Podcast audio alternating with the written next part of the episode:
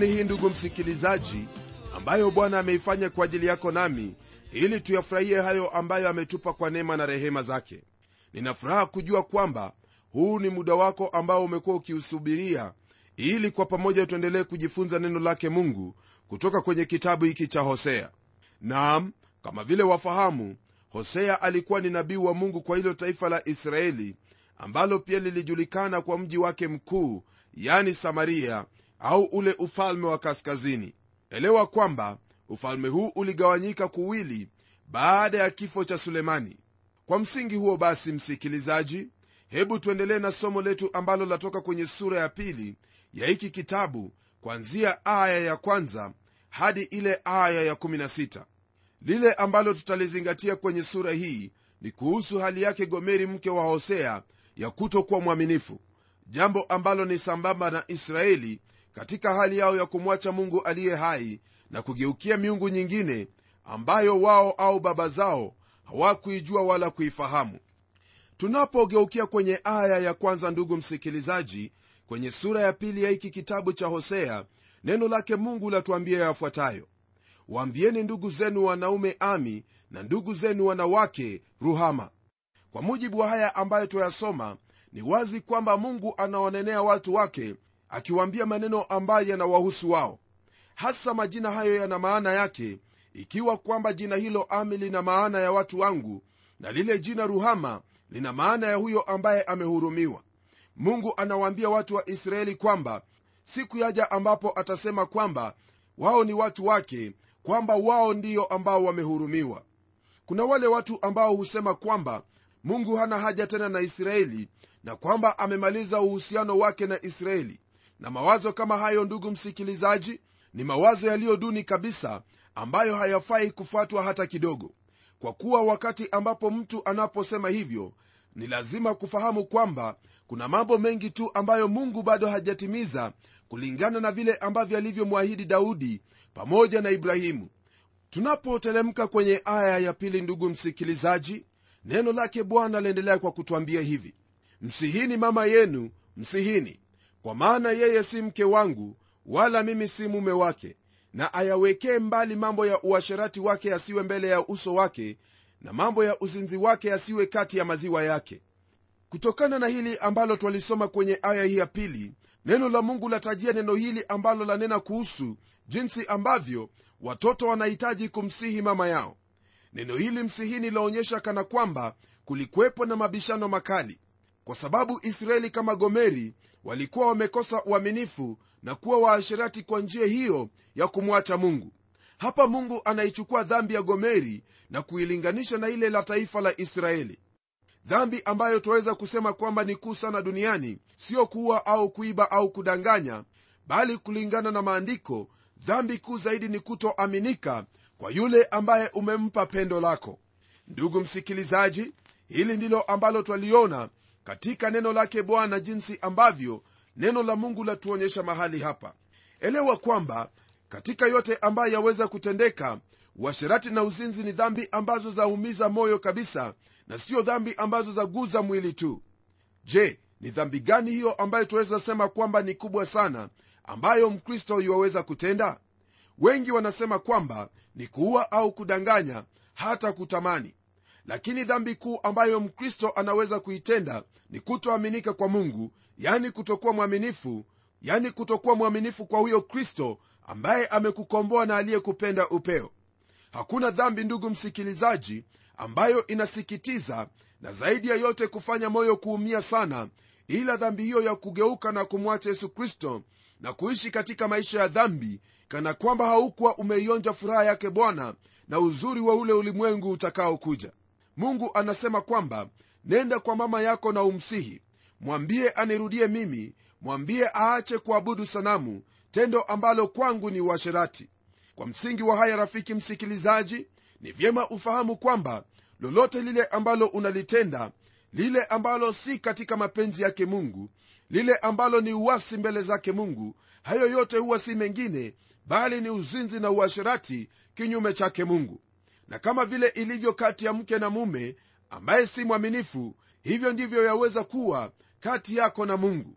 Lolote ambalo unalitenda huku ukijua kwamba umemwasi mungu hiyo ndugu msikilizaji siyo jambo lingine bali ni kama vile kutenda uasherati au kutokuwa mwaminifu kwa mke wako au mume wako. Basi kile ambacho napenda kukushawishi au kukuhimiza ni hili kwamba achana na mambo kama yale acha kuabudu vitu ambavyo wafahamu waziwazi kwamba vitakuletea balaa maishani mwako maana neno la mungu linatuambia kwamba majonzi na matatizo huongezeka kwa wale ambao hufuata miungu mingine. Na kama vile ilivyokuwa kwa israeli wao walipofuata miungu mingine jambo ambalo lilifanyika ni kwamba walichukuliwa utumwani au uhamishoni hadi kwenye ile nchi ya waashuri. Ndugu msikilizaji hali hiyo ya kutokuwa mwaminifu kwake mungu ni jambo ambalo ni hatari kabisa na laweza kukuletea madhara mengi katika maisha yako.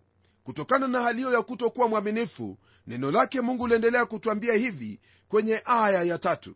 Nisije nikamvua nguo zake akawa uchi nikamweka katika hali aliyokuwa nayo siku ya kuzaliwa kwake na kumfanya kama jangwa na kumweka kama nchi kame na kumfisha kwa kiu.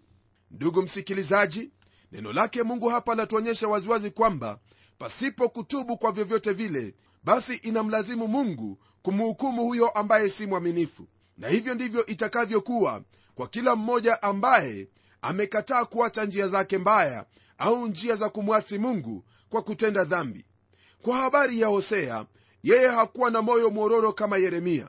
Ninafikiri kwamba alikuwa na moyo wa kumwacha huyo mwanamke ili apigwe kwa mawe kwa sababu ya kuendelea na tabia yake hiyo ambayo alikuwa amemsihi sana kuiacha. Lakini la kufanya ni nini? Neno lake mungu liendelea kutwambia hivi kwenye aya ya nne. Nam sitawaonea rehema watoto wake kwa maana ni watoto wa uzinzi. Ndugu msikilizaji mungu anasema waziwazi kwamba yeye hatawaonea watoto wake huruma maana ni watoto wa uzinzi.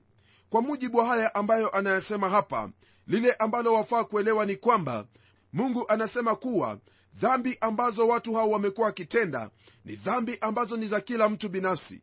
Kila mtu aliyekuwa anakaa katika nchi ya israeli huyo alikuwa anatenda dhambi ndiposa anawaita watoto wa uzinzi. Kwa hiyo atawahukumu. Katika kipindi hicho cha historia ya israeli nchi nzima kama vile nimekuelezea hapo awali ilikuwa inaendelea katika ibada za sanamu na kumwacha huyo mungu aliye hai mungu aliyewakomboa kutoka katika nchi ya utumwa nchi ya misri. Na kwa sababu ya wao kufanya jambo kama lile mungu anasema kwamba hata waonea huruma wana wa israeli kwa kuwa wao ni watoto wa uzinzi wanaendelea katika uzinzi. Neno lake bwana laendelea kutwambia hivi kwenye aya ya tano. Maana mama yao amezini yeye aliyewachukua mimba ametenda mambo ya aibu. Maana alisema nitafuatana na wapenzi wangu wanipao chakula changu na maji yangu sufu yangu na kitani yangu mafuta yangu na vileo vyangu. Ndugu msikilizaji kwa hakika hosea alikuwa na wakati mgumu kabisa maana huyo mama inaonekana alikuwa akinena maneno kama yale moyoni mwake. Huyu mama alifanya uasherati ili apate fedha. Hii ilikuwa ni biashara mojawapo ambayo ilikuwa ikivuma sana katika wakati huo na pia katika kizazi chetu leo hii kuna hali kama hiyo ambayo inaendelea kwa mwanamke huyu kusema maneno kama yale yaonyesha kwamba hosea hakuwa tajiri kwa hivyo hakuweza kumtosheleza mahitaji yake na starehe alizozitaka. Basi akafanya uasherati na uzinzi ili kutimiza na kutosheleza starehe zake. Dhambi ya israeli ilikuwa sawa na hiyo. Wao walianza kuabudu sanamu jambo ambalo lilihesabiwa kuwa uasherati wa kiroho.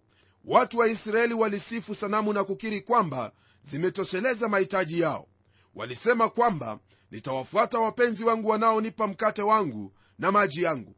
Hayo mahitaji ndugu msikilizaji yaani mkate na maji ni mahitaji muhimu kabisa ya mwanadamu. Kisha anaendelea kwa kusema habari ya sufu na kitani na mafuta na vileo vyake.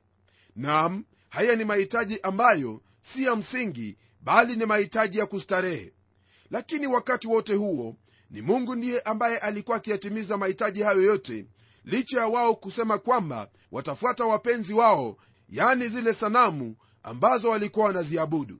Kwa kweli wanadamu hawana shukrani na pia katika hali ya kukumbuka lolote lile akili zao ni pungwani hasa jambo hili ndugu msikilizaji ni kwa wale ambao wanamkiri bwana yesu kristo kama mwokozi wao yaani wakristo wengi hulalamika kwa sababu ya bidhaa nyingi ambazo zimepanda bei na gharama ya maisha ambayo yaonekana kwamba haiwezekani hata kidogo na iwapo ndugu msikilizaji wewe ni miongoni mwa wale ambao hupenda kulalamika ovyo ovyo fahamu kwamba unapofanya hivyo waweza kujipata katika majaribu ya kutaka kurudia mambo ya misri kama vile wale wana wa israeli walipoona kwamba hakuna lingine ambalo walikuwa kila ila ni mana tu walianza kulalamika hawakuwa na shukrani na hata wakanuia kurudi misri na hivyo wakarudi misri katika mioyo yao.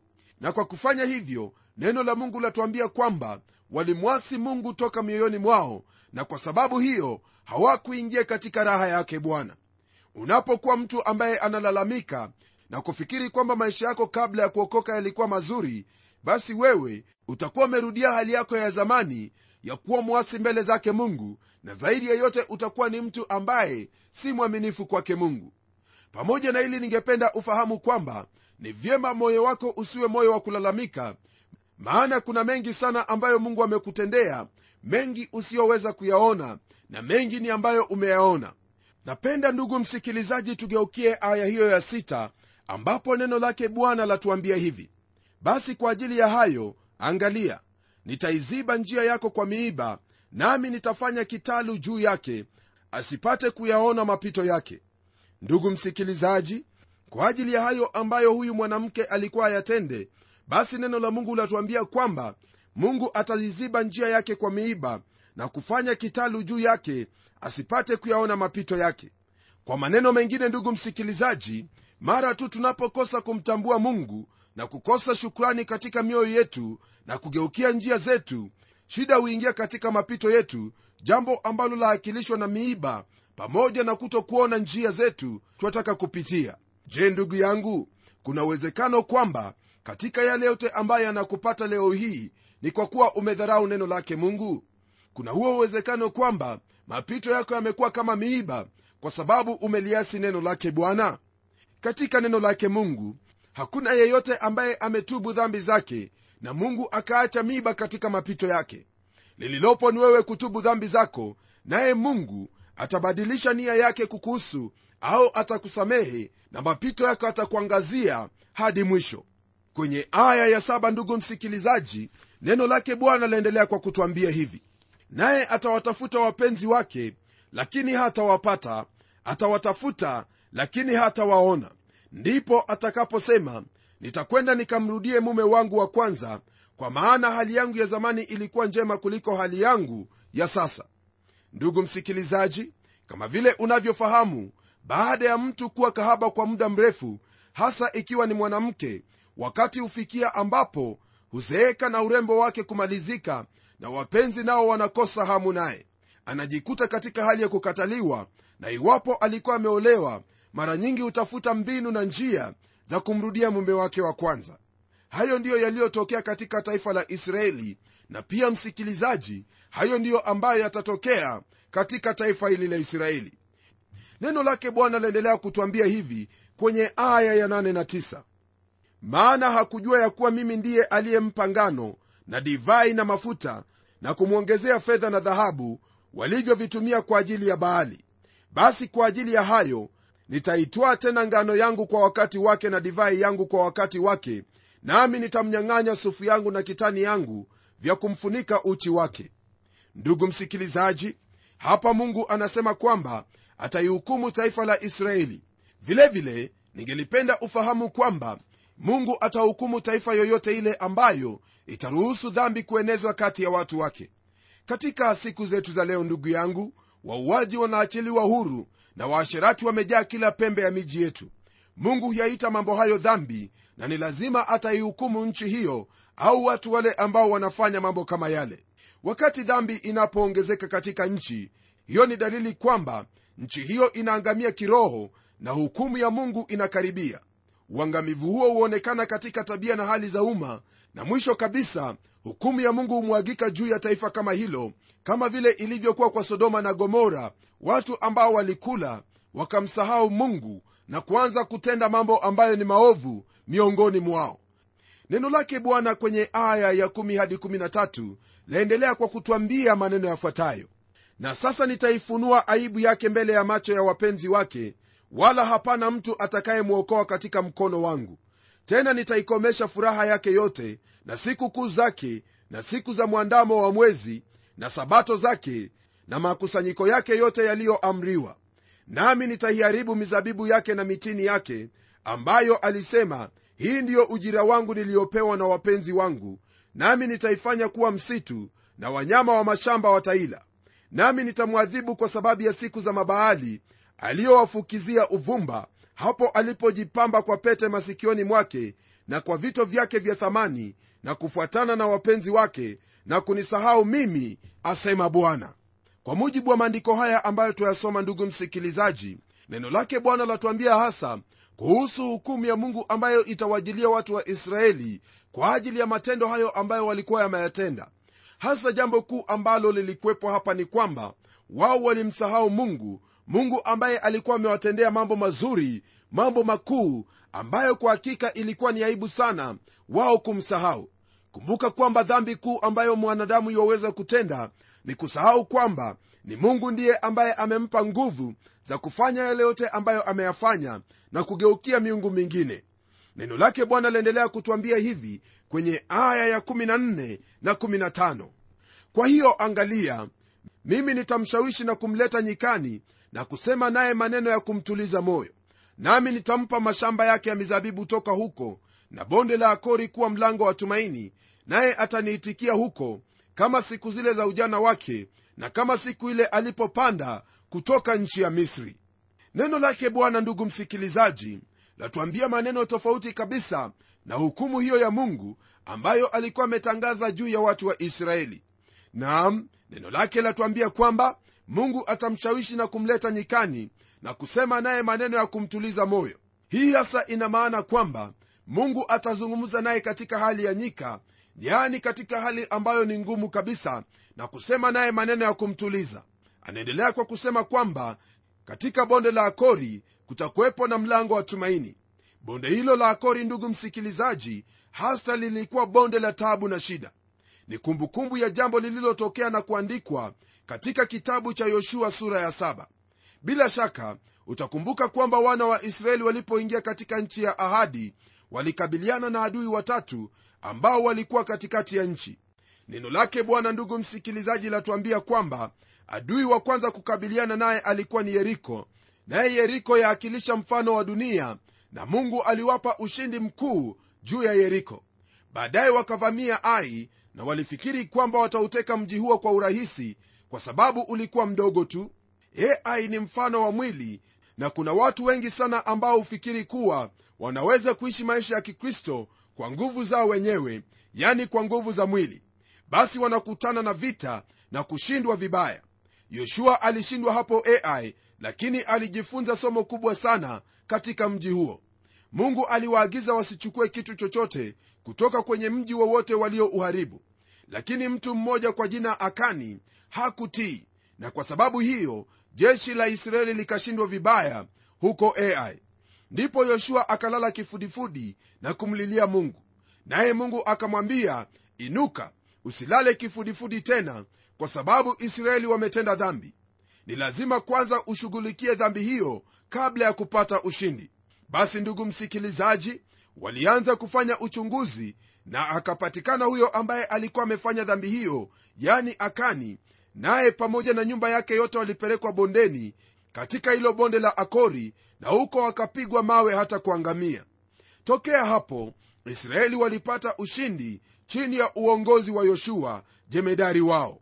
Rafiki yangu tunapoondoa dhambi za mwili maishani mwetu tunapata ushindi mkubwa sana katika maisha yetu ya kikristo. Mungu anaposema kwamba akori utakuwa mlango wa matumaini anamaanisha kwamba atahukumu dhambi na baada ya hapo kutakuwepo na tumaini lenye utukufu mwingi kwa watu wake katika siku za baadaye.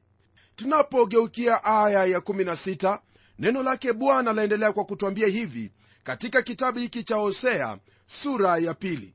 Tena siku hiyo itakuwa asema bwana utaniita ishi wala hutaniita tena baali. Kwa mujibu wa hili ambalo twalisoma hapa ndugu msikilizaji hili ni jambo la kupendeza na pia ni jambo la kushangaza. Jina hilo ishi lina maana ya mume wangu na jina baale lina maana ya bwana wangu. Jambo lililokuwa likifanyika ni kwamba waisraeli walikuwa wanamweka mungu wa mbinguni kwenye kiwango kimoja na baali aliyekuwa mojawapo ya miungu ya watu wa mataifa. Walijaribu kuwaabudu wote wawili kwa pamoja. Hilo si jambo rahisi la kufanya hata kidogo. Ndiyo maana mungu anawaambia siku inakuja ambapo watamwita kwamba yeye ni mume wao. Uhusiano wa mke na mme ni uhusiano wa ndani sana wa moyo tena wenye pendo mwingi. Huu ni uhusiano ambao una kiwango cha kipekee tena ni wa juu sana katika jamii ya wanadamu. Maelezo yanayopendeza sana juu ya jambo hilo yanapatikana katika wimbo wa sulemani wakati ambapo bi arusi anaposema kwamba mimi ni wa mpenzi wangu na mpenzi wangu ni wangu mimi mwenyewe ndugu msikilizaji upendo ukiwepo kila kitu huwepo. Unaweza kutatua shida zako za kifedha mnaweza kushirikiana katika jamii jinsi mnavyoweza kuwalea watoto wenu iwapo upendo upo. Mnapopendana hakuna lolote ambalo laweza kuja katikati yenu na kuwatenganisha. Lakini kama hampendani basi hamwezi kufanya kazi pamoja. Ni jambo zuri kabisa kuwa na uhusiano wa aina hiyo na mungu unaweza kumwendea bwana wetu yesu kristo na kumwambia ninakupenda mimi ni wako. Uhusiano huo ndio ambao paulo anasema yafuatayo kwenye kitabu cha wakorintho wa pili sura ile ya tatu aya hiyo ya 21 hadi 23 kwa maneno yafuatayo. Basi mtu yeyote na asijisifie mwanadamu kwa maana vyote ni vyenu kwamba ni paulo au apolo au kefa au dunia au uzima au mauti au vile vilivyopo sasa au vile vitakavyokuwepo. Vyote ni vyenu nanyi ni wa kristo na kristo ni wa mungu. Je ndugu msikilizaji waweza kusema kwamba kristo ni wako? Je wewe ni wake? Kama ni wako basi una kitu kizuri sana. Hakuna uhusiano unaozidi huo ambao umeupata katika kristo yesu. Siku moja israeli pia watamwambia mungu wewe ni mume wangu. Rafiki yangu jambo la muhimu zaidi ni uhusiano wa binafsi kati yako na bwana yesu kristo. Si maneno tu na kukiri kwamba yeye ni mwokozi wa maisha yako wala si kwa sababu ya hayo ambayo unayatenda unayoyadhania kuwa ni mambo makuu mambo ambayo wafikiri kuwa yanaonyesha upendo kwake. Mwisho wa yote kuna swali ambalo alimuuliza simoni petro walipokuwa kando ya bahari ya galilaya na pia hili ndilo swali ambalo yeye anakuuliza leo hii. Je wanipenda? Msikilizaji unapoweza kujibu swali hilo basi wewe utakuwa katika sehemu nzuri. Utakuwa umesimama katika msingi ulio imara msingi ambao hauwezi ukatikisika. Langu ni kukuhimiza uendelee kumtii bwana katika kumpenda na kumtii katika kila jambo. Katika haya yote najua kwamba roho wake bwana atakusaidia maana mapenzi yake mungu ni kwamba uishi kwa kumpenda yeye. Na tuombe. Baba mungu katika jina la mwanao yesu kristo na kushukuru kwa ajili ya muda huu ambao umenipa pamoja na ndugu yangu ili kwa pamoja tuendelee kuyaona hayo ambayo wahitaji tujifunze kutoka kwa watu wako israeli kwa yale ambayo walianguka tusiangukie pale na kwa yale ambayo waliweza kutenda vyema tuweze kufanya hivyo. Zaidi ya yote naomba kwamba ndugu yangu msikilizaji ataishi kwa utii roho wako mtakatifu anapomsaidia na kumpa huo uwezo wa kufanya haya yote.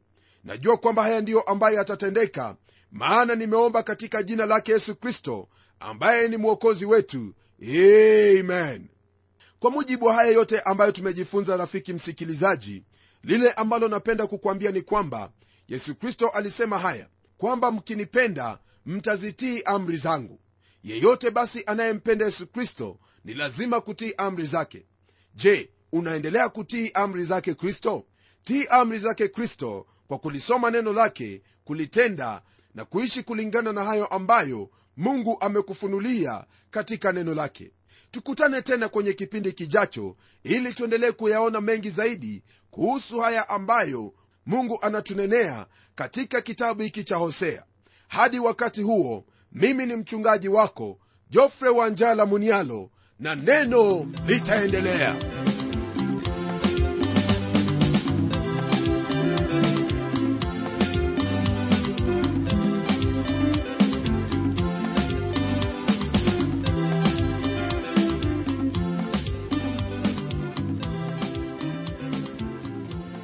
asante sana msikilizaji wangu kwa kuwa pamoja nasi. Na iwapo una jambo la kutuambia au una swali la kutuuliza tafadhali jisikie huru kabisa kutuandikia barua kwa mtayarishi kipindi cha neno transworld radio. Sanduku la posta ni 21514 nairobi kenya. Au pia waweza kuniandikia email ambayo anwani yangu ni pomodo at twr co ke na kama kawaida na kusihi tutembelee kwenye websaiti yetu ambapo utapata mengi kuhusu hiki kipindi cha neno. Anwani ya websaiti yetu ni www twr africa org na hadi wakati mwingine ndimi mtayarishi wa kipindi hiki pamela umodo nikikuaga nikikutakia amani ya mwenyezi mungu. Neno litaendelea